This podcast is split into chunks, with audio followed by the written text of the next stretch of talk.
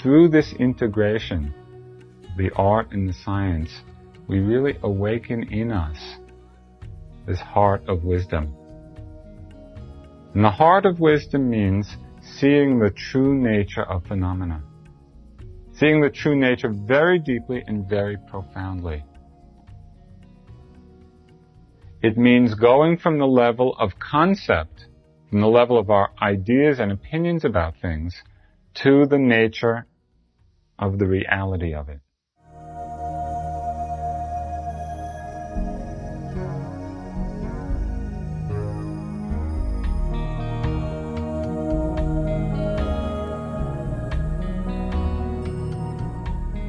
Welcome to the Joseph Goldstein Insight Hour. This podcast is an expression of our shared interest in self discovery. Join Joseph as he shares his deep knowledge of the path of mindfulness. If you are interested in supporting this podcast, please go to BeHereNowNetwork.com slash Joseph.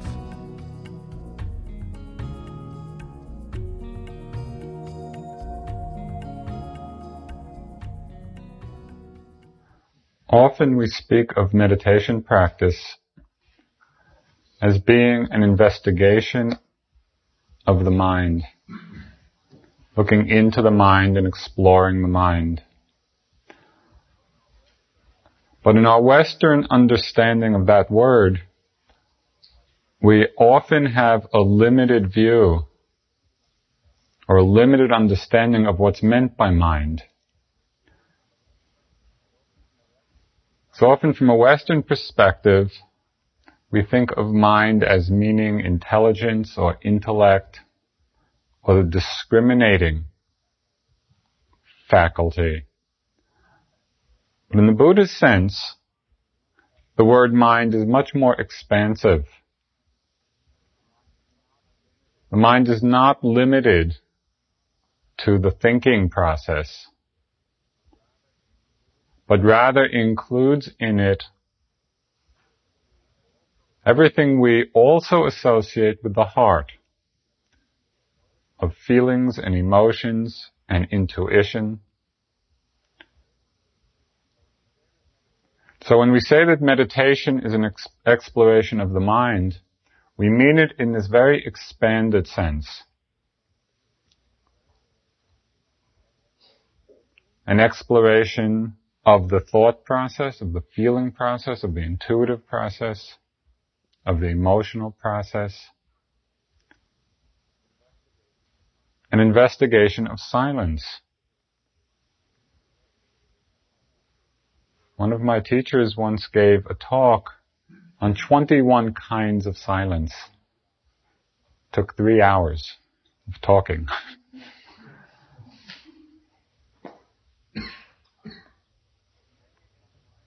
In many Asian languages, the word for heart and mind is the same.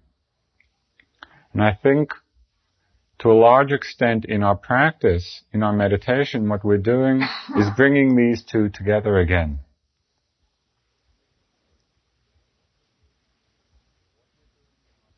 What we're doing in our practice is awakening or realizing the heart of wisdom. There are two different perspectives that have a bearing on the undertaking of meditation. The first perspective is the seeing of meditation as a science of the mind. And in one respect, the power of the Buddha's enlightenment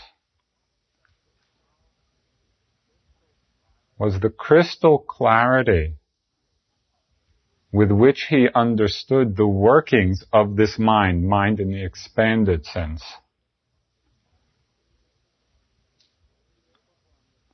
He was able to understand all the elements of this mind and body, all the elements of experience, how they interacted, how they related to one another. He was able to understand the laws which govern their relationship. Seeing that what we are is a process of conditioning That things are not happening accidentally or chaotically or randomly. And that it's possible to understand this conditioning process. To see what kinds of causes bring about suffering, what kinds of causes bring about freedom or happiness. In this respect, it's very scientific. It's an inquiry into the true nature of our experience.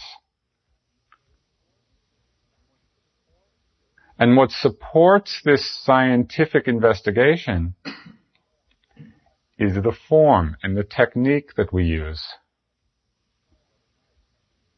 The other night, speaking in some detail about the techniques of practice, the continuity of sitting and walking, of mental noting, of reporting. All of this supports the precision and the accuracy. We're able to see more clearly what it is that's going on. If our investigation, if our scientific investigation is sloppy, if our observation is sloppy, the results will be sloppy. We won't see clearly. We won't have that clarity that leads to understanding.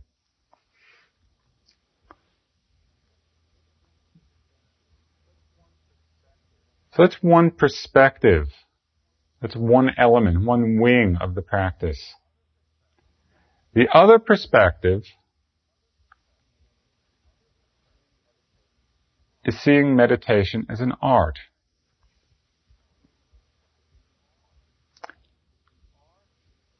It's an art in the sense not only of seeing and observing accurately what's going on, but it's an art in the way that we balance all the nuances of attitude in our mind, the nuances of relationship to experience. That's a great art. The most obvious or one of the most obvious places to see, or to begin to see the nuances of attitude that we bring to our experience is in the tone of voice of the note. Probably in just the first day of practice, practice, you've noticed how many different tones of voice the mind can come up with. The noting can be soft, it can be gentle, it can be loving, the noting can be angry, it can be discouraged, it can be aggressive. All of that has to do with or is revealing our relationship to what's being observed. And this is the art of the meditation, learning to balance that.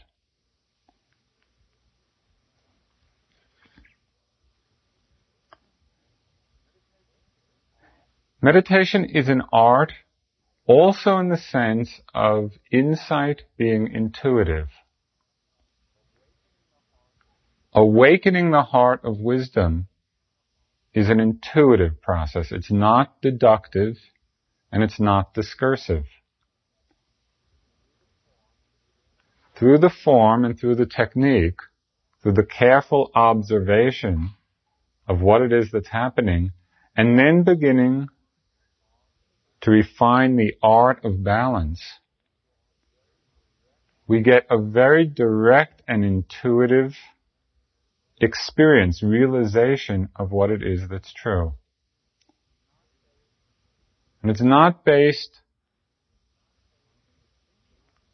on any thinking process. It's based on this direct, intimate, personal experience. So meditation is an art in the sense that, in the sense that it's intuitive.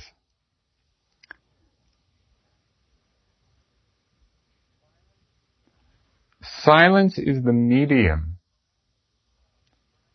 of this art.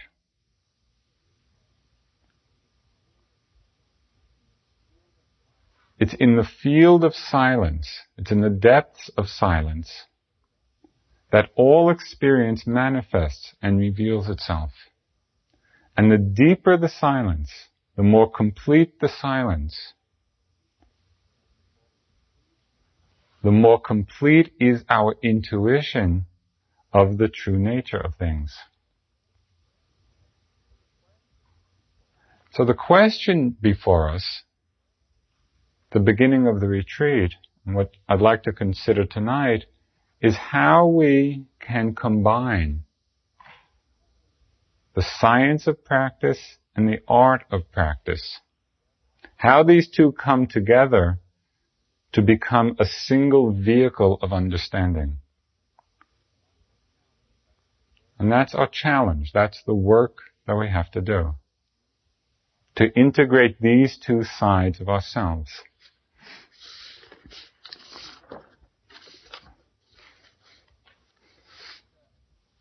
The first step in this undertaking of bringing together the art and science of meditation. The first step is to notice what's happening. It's expressed very succinctly by one Thai teacher, Thai meditation teacher. He said meditation is seeing what's what. That's what we're doing. We're seeing what's what. What actually is going on? What's happening? It's the quality of opening to experience. We may all have the idea that opening to experience would be a good thing. We approve of it. It's a nice idea. And yet when we actually try to do it, when we try to sit in a continuous way and be open to what's what, we find that a lot of what's what is that we're closed. We're not open. We're closed to what's happening. We're closed in different ways.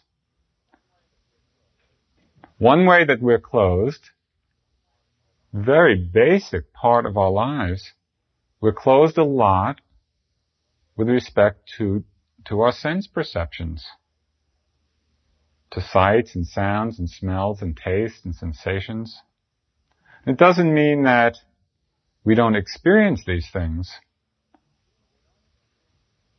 but we don't experience them very fully because for the most part, our minds are lost in thought and distraction much of the time. How continuous, how sustained is our attention, is our awareness of a sound? How sustained is our attention of a taste or a flavor? Or of a smell? The tendency is we become aware of it for a moment and then our mind jumps off to something else. And so, in a very significant way, our senses have become dulled. What you will undoubtedly experience as the retreat goes on is a tremendous refinement of sense perception. The senses become so acute and so sensitive and so refined, not because our ears have gotten bigger or our tongue has changed, but because as the retreat goes on, our attention is more focused, our attention is more sustained, and suddenly there's a whole world of sense, sense perception that begins to open up to us. There's a tremendous beauty in that. It's one way we find that we've been closed to things. As we begin to look to see what's what, we also find very often that our bodies are closed. That our bodies are closed in the sense of they're not necessarily being an open free flow of energy. As we turn our attention inward, very often, and for many people, what we find a lot of tensions and blocks and tightness and pain and discomfort. And we don't like to feel that. We don't like to be with that.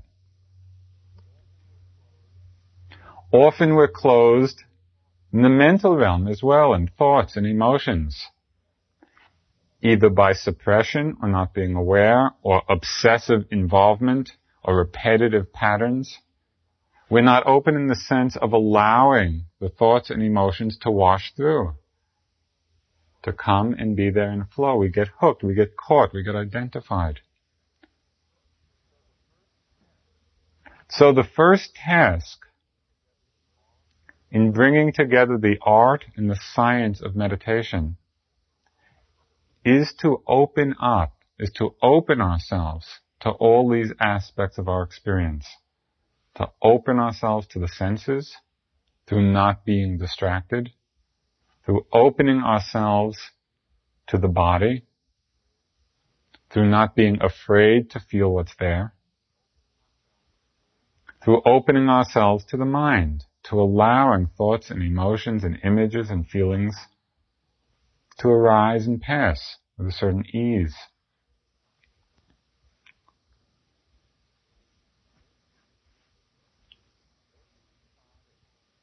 Working with the body, that's a big part of the practice. And it, it's very striking, very predominant for many people just at the beginning.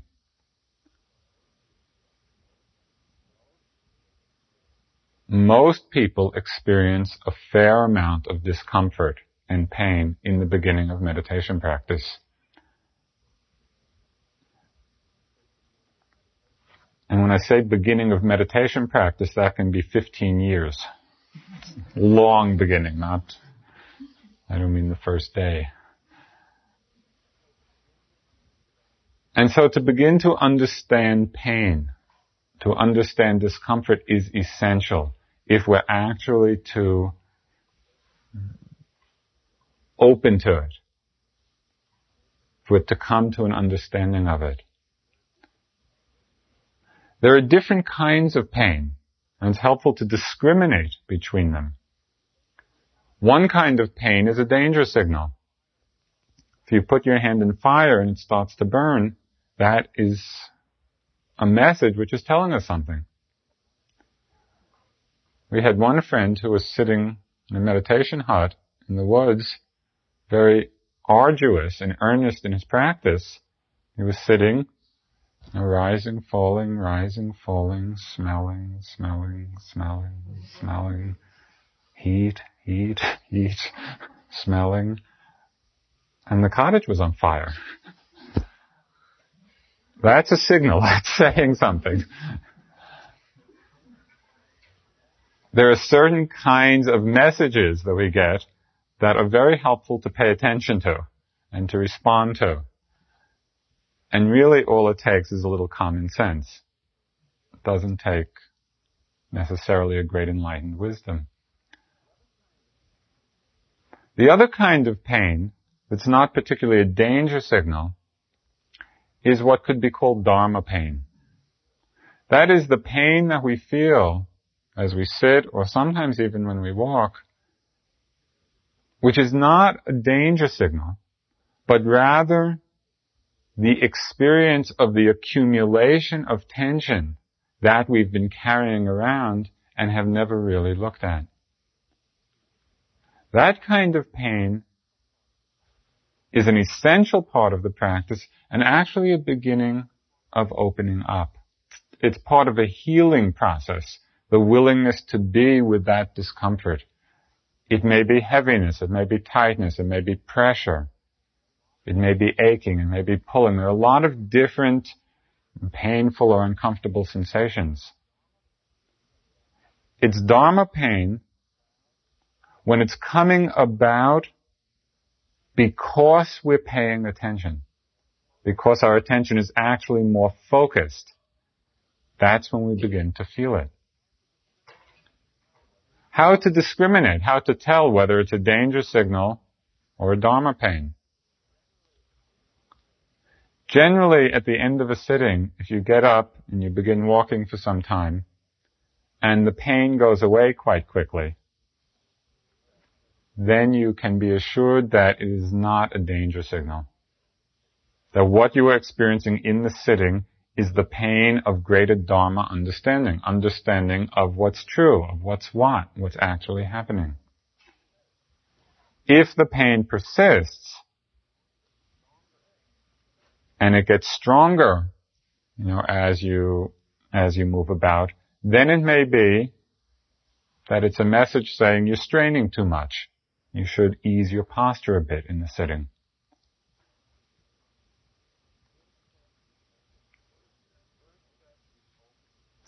First step is opening to what's there. So we open to the pain. We open to feeling it.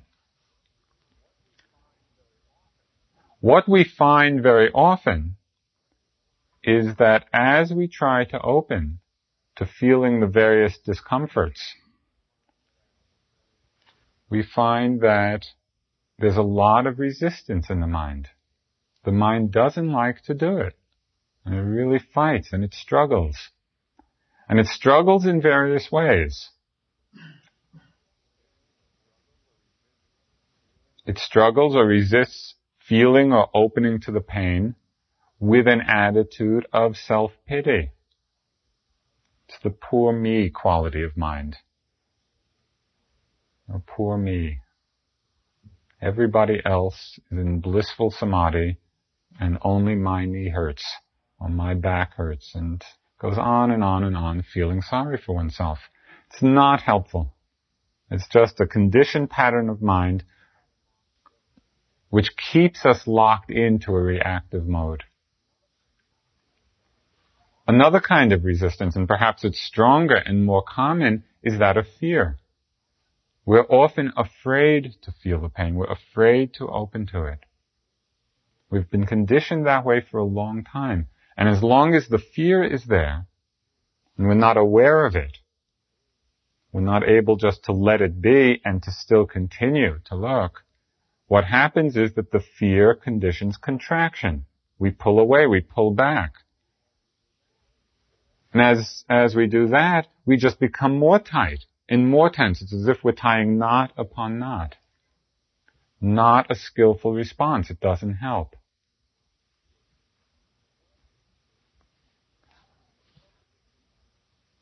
In the course of the three months, you will learn very much about the tricks of your mind. And our minds all have a lot of very clever strategies. One strategy that it uses quite often, and it's really just fear in disguise, is the strategy of just in case. It's hurting a little bit now, and I'll move just in case it becomes a real danger signal. Or I'm not tired now, but I'll go to bed just in case I'm tired tomorrow morning. Or I'm not really hungry, but just in case tea is meager, I'll have a second helping. And over and over again through the day, our mind gets involved and rationalizes a not being with what's actually happening by this just in case syndrome. Be watchful of it. It's a trick. It's a strategy. A stratagem of the mind. There's self-pity, there's fear that comes with discomfort. There's another attitude which is a kind of resistance, an unwillingness to open to what is actually present. And that's the quality of apathy in the mind. Apathetic attention, not caring. It's really like fear in a way, it is a pulling back from what's going on. It's an indifference to what's going on. And a very good indication of the apathetic mind is when the noting becomes very mechanical. If you're noting rising and falling, and you're noting falling, and the abdomen is rising, that's saying something. It's saying even more if as you're aware of the rising falling, you're noting lifting, moving, placing.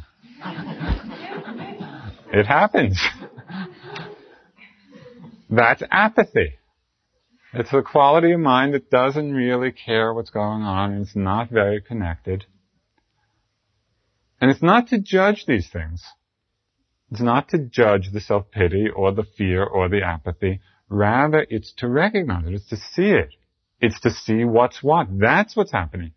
And so those very attitudes should be looked at and noted so that we don't get caught or lost or identified with them.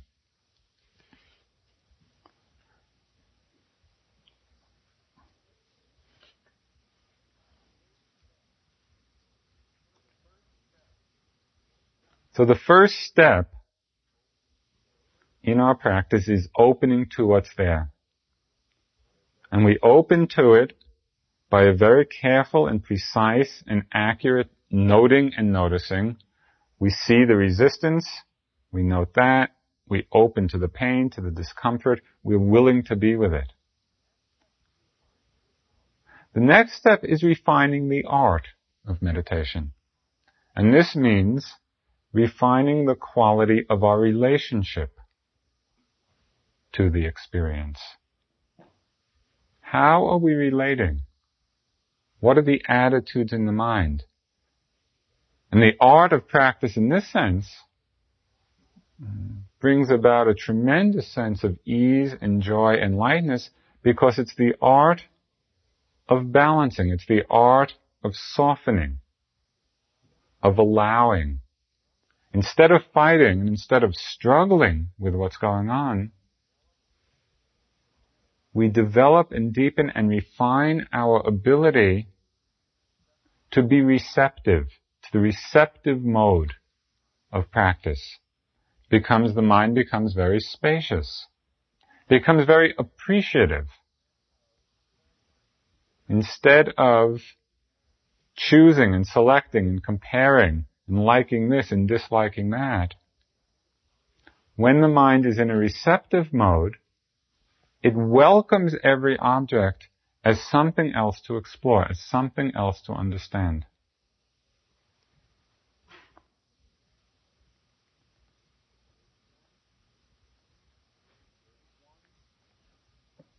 There is one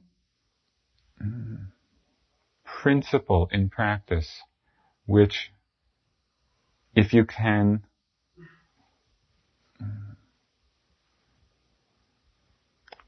internalize now will be of tremendous help to you for the three months. It will save you an untold amount of dukkha. So listen carefully. It's not true that pleasant is good and painful is bad. That is not true. But that conditioning is so strong in our minds. We keep thinking that if we're having a pleasant experience, that's good. And it means our meditation practice is going well, and we like it, and we want more of it. And when it's painful or unpleasant, we have this deep condition to think that that's bad and we're not doing well. And our practice is hopeless. That conditioning is not a true reflection of the meditative process. The art of meditation is the ability to open to and be receptive equally, with equal interest and equal joy to what's pleasant, to what's unpleasant, because our primary concern is not trying to hold on to something, but trying to understand what is the true nature of our experience. What is the true nature of pain? What is the true nature of pleasantness? If we can bring that attitude to the practice, then there's a tremendous willingness to be with whatever comes in the course of the day. Sometimes it's pleasant, sometimes it's unpleasant. It's fine.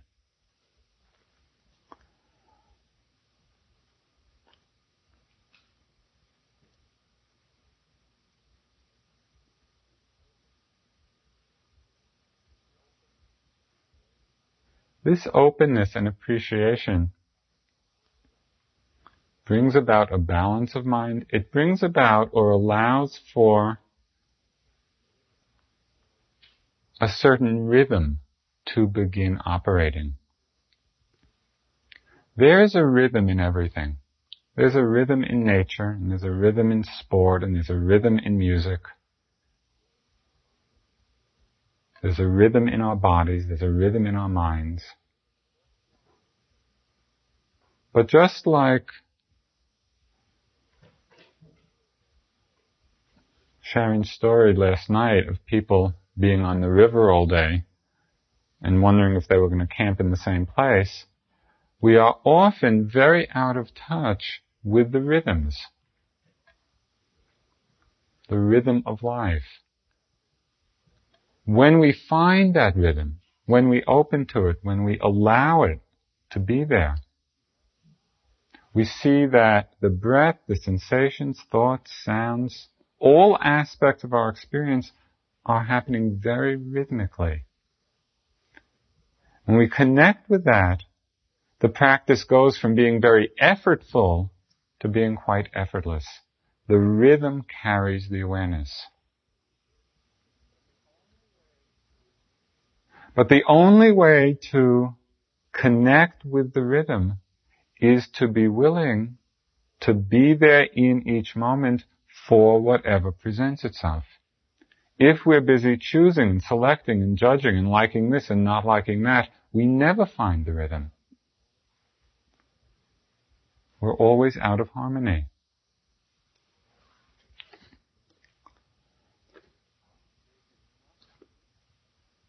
There is nothing in experience which is outside of our practice. Nothing you can experience falls outside the domain of awareness.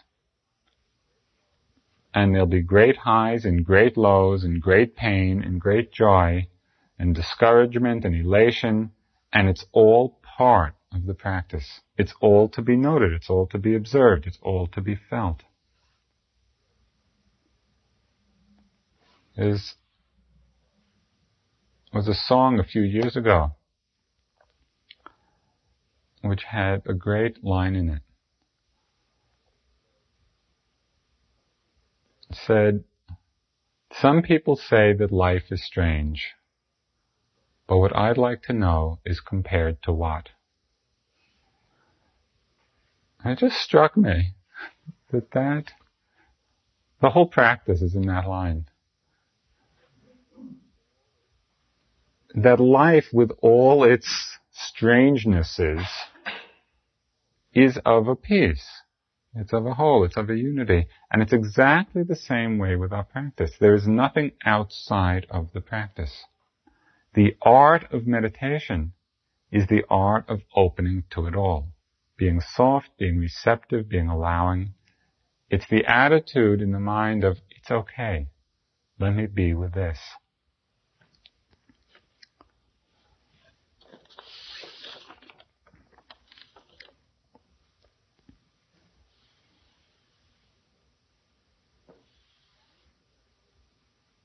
So the science of meditation is the precision, it's the accuracy, it's the form, it's the technique, it's the structure which allows for the careful observation. The art of meditation is balancing the qualities of mind so that we stay open, we stay receptive, we stay willing.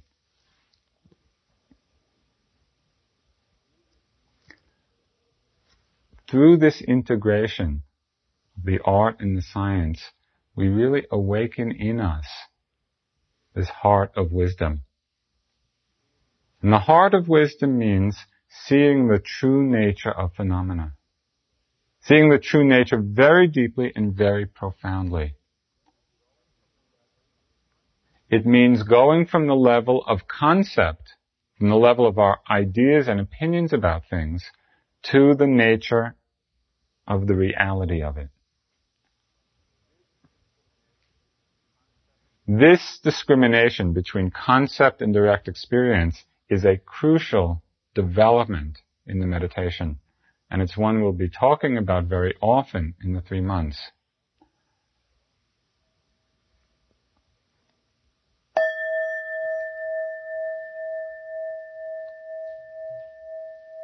What do you hear? Of course, everybody here is savvy. But if we just asked, you know, an ordinary person, what do you hear? I hear a bell. But do we really hear a bell? We don't hear a bell. Bell is a concept. Bell is an idea. Bell is a word we're using to describe a certain experience. When we're just with the hearing,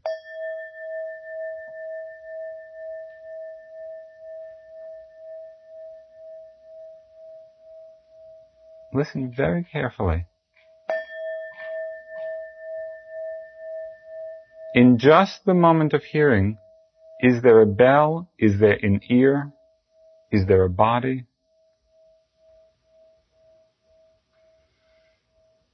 There's just the experience of what there is, just that vibration of sound. Going from concept of bell or ear or body to the reality of the direct experience. You sit. It's the end of the day. Your back hurts. Two different levels of understanding. One level of understanding, the conceptual level, my back hurts, my knee hurts. We solidify a sense of body, think that it's painful, contrast that way of viewing it to going in very carefully and subtly with a lot of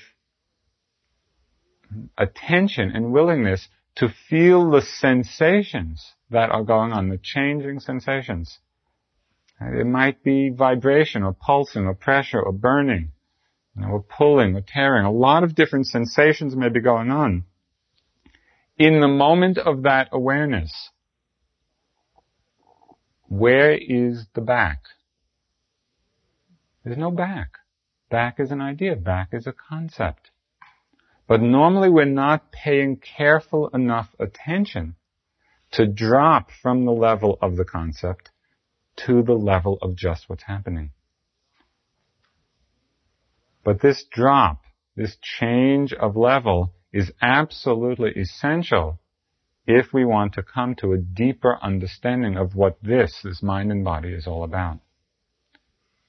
Because the true nature of experience is only revealed when our mind is no longer conceptualizing, staying on the level of concept.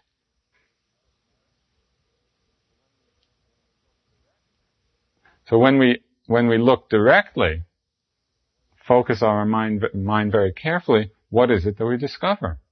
We discover some extremely significant things about our experience. We discover that contrary to our normal understanding of this being some solid being, some solid entity, we discover that there's no solidity here at all, that it's all a mass of changing energy, changing sensations, changing vibration.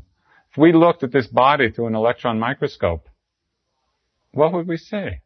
We wouldn't see the body at all. It would be a totally different level of reality.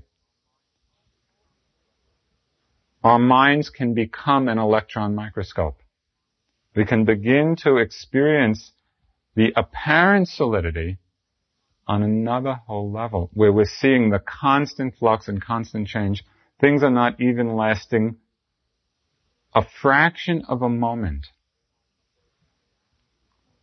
Very hard to stay attached when, when we see that things are changing that quickly. And in that sense, it's very freeing we begin to let go. We begin to surrender. We see the impermanence in a clearer way. We see the dukkha, the unsatisfactoriness of phenomena.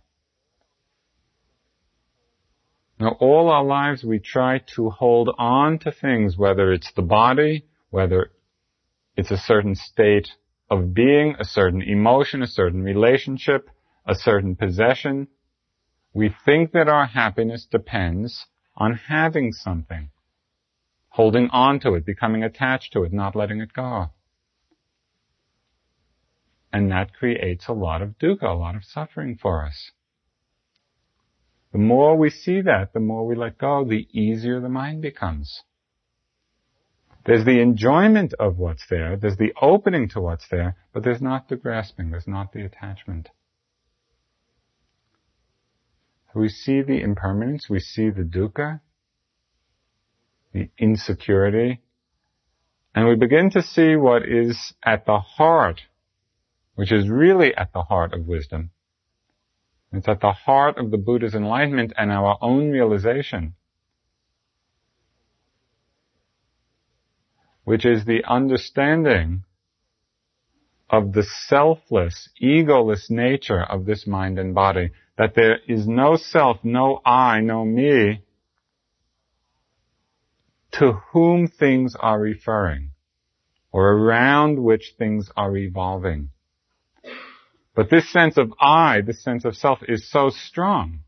We're so conditioned to identify with thoughts and with emotions and with the body and with sensations. We've established this pattern for so long, perhaps for lifetimes, of considering all this, this is who I am. And so we put onto everything this identification. My thought, my feeling, my body, my reaction, my judgment, my happiness and the my is extra.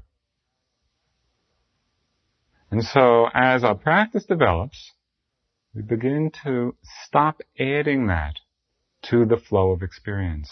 We see that all there is is the arising and vanishing, moment after moment, phenomena of mind, phenomena of body. That's what we are. We are a flow of changing phenomena. There's no core. There's no central essence which is me. That is a radically different way of understanding. And it's a tremendously liberating one. Our practice, the art and science of meditation, is to achieve that balance which can understand this, which can open, which can open to this. Because it's right here now. It's not something we have to get.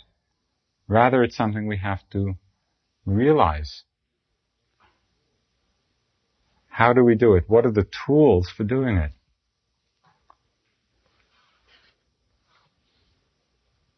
One of the tools in practice is the development of concentration. With a distracted mind, it's very difficult to see anything clearly. So we work at collecting, we work at gathering the attention and concentrating it.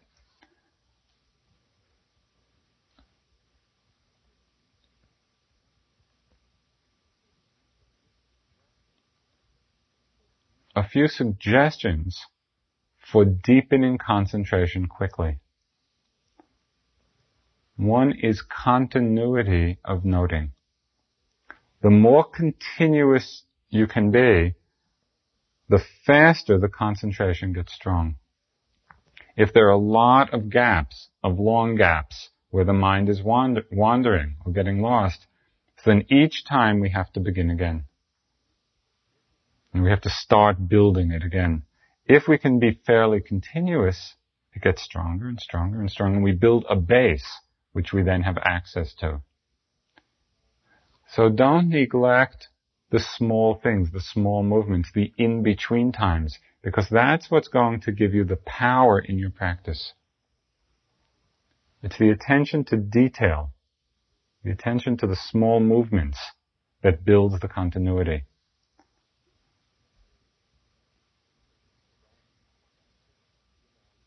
It's the development of concentration. It's the development of mindfulness. of this sustained attention throughout the day. Sometimes people confuse mindfulness with grimness, especially at the beginning. And you see people walking around being very grim, as if somehow that's going to aid the concentration.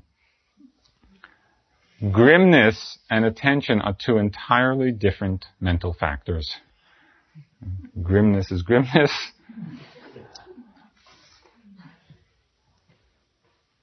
The quality that we're talking about is very light. It's very delicate. It's very soft. You can be noting continuously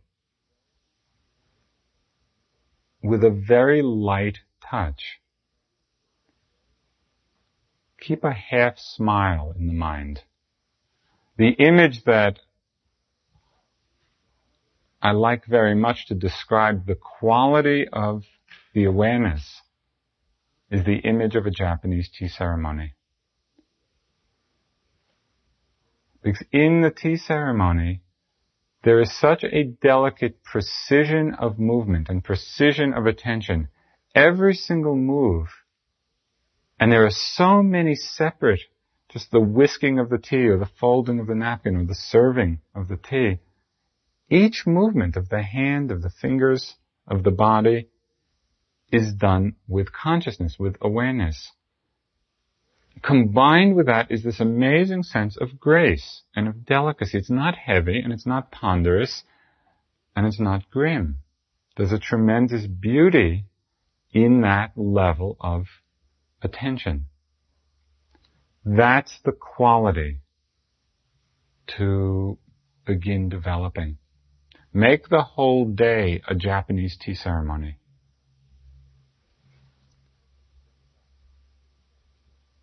as you stand up, it's the standing up ceremony. And as you leave the hall, it's the leaving the hall ceremony. And the walking and moving about. And whatever activity you do, do it ceremoniously. And you'll see then that this, the art of practice becomes very real to you. That actually the noting and the care and the accuracy and the precision can be done with a tremendous grace, a tremendous lightness. And that's the integration that we're looking for.